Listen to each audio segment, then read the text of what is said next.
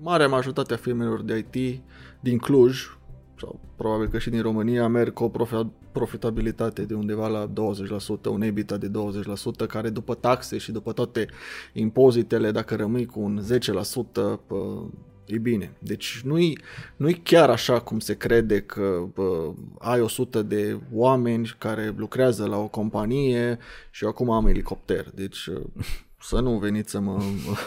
Căutați de elicopter? Să căutați de elicopter, că nu am.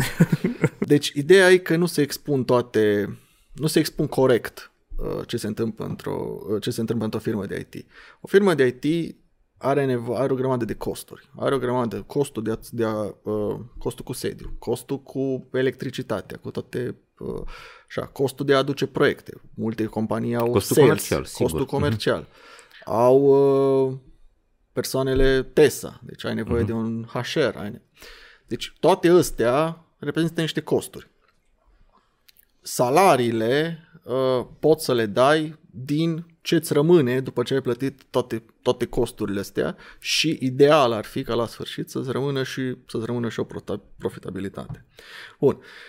Uitându-ne la băieții care uh, denigrează, mi se pare că asta se întâmplă, denigrează toate firmele de IT, uh-huh. Mhm. că eu când văd câte un filmuleț din ăla, mă simt ca un stăpân de sclavi, care mi se pare diametral opus ceea ce... Față de ceea ce e realitate, față da. de ceea ce uh-huh. e în mhm. realitate. Asta e o parte. Uh, și a doua parte e zona de rate-uri pe care uh, ei le promovează. Acum nu zic că nu există situații în care pe o tehnologie de nișă sau pe un om super, super bun pentru o perioadă super scurtă de timp, pentru că clientul respectiv are o nevoie acută de exact skill-ul ăla în exact momentul ăla, uh-huh. nu zic că nu se poate să ajungem la rate pe care ei le promovează. Dar sunt excepții. Dar sunt excepții și din păcate ele sunt promovate ca fiind uh, norma. Da? Uh-huh.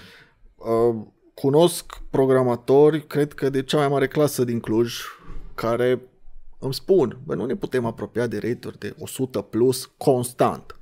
Da, deci nu, nu există. Există rate de 100 de euro plus pe oră, mă refer aici, uh, probabil. Excepțional, probabil, uh-huh. pe anumite proiecte. 8 ore, da, uh-huh. 8 ore sau Bun, cred că chestia cu freelancing-ul e și o chestie de flavor, deci nu zic că freelancing-ul nu e, o, nu e o chestie bună, pentru că îți dă cumva oportunitatea de a lucra pentru orice client, oriunde Sigur. în lume. Da?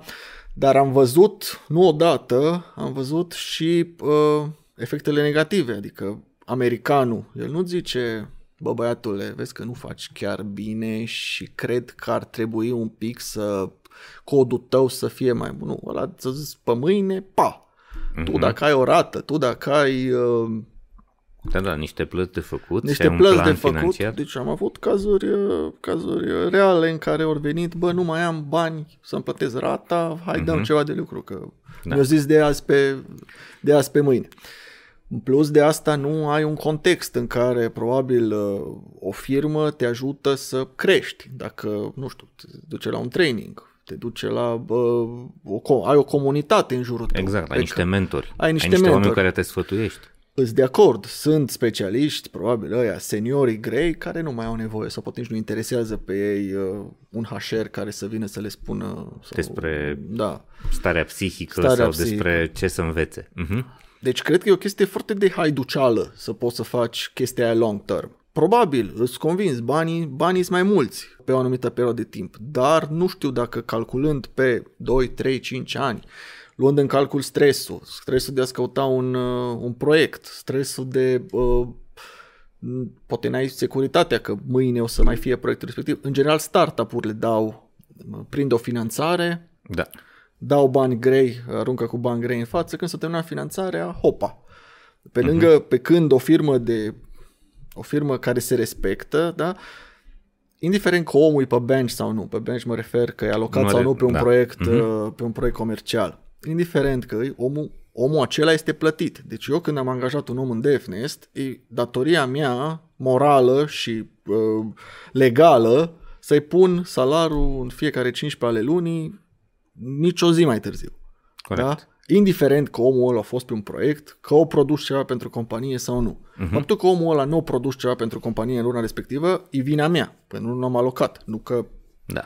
Pare foarte limpede că freelancing e un lucru foarte bun pentru cei care sunt capabili să devină antreprenori și să-și asume riscuri. Da, Asta e un lucru, multe riscuri. Da, foarte multe riscuri în care și mai mult decât atât să-ți asumi mult mai multe sarcini și abilități pe care atunci când ești un developer nu neapărat le ai. Trebuie să-ți faci și HR-ul propriu, trebuie să-ți faci și learning-ul propriu, trebuie să-ți faci și contabilitate, financiar, să știi și uh, contracte legal, să știi cu cine semnezi, ce semnezi, să știi să faci negocierile.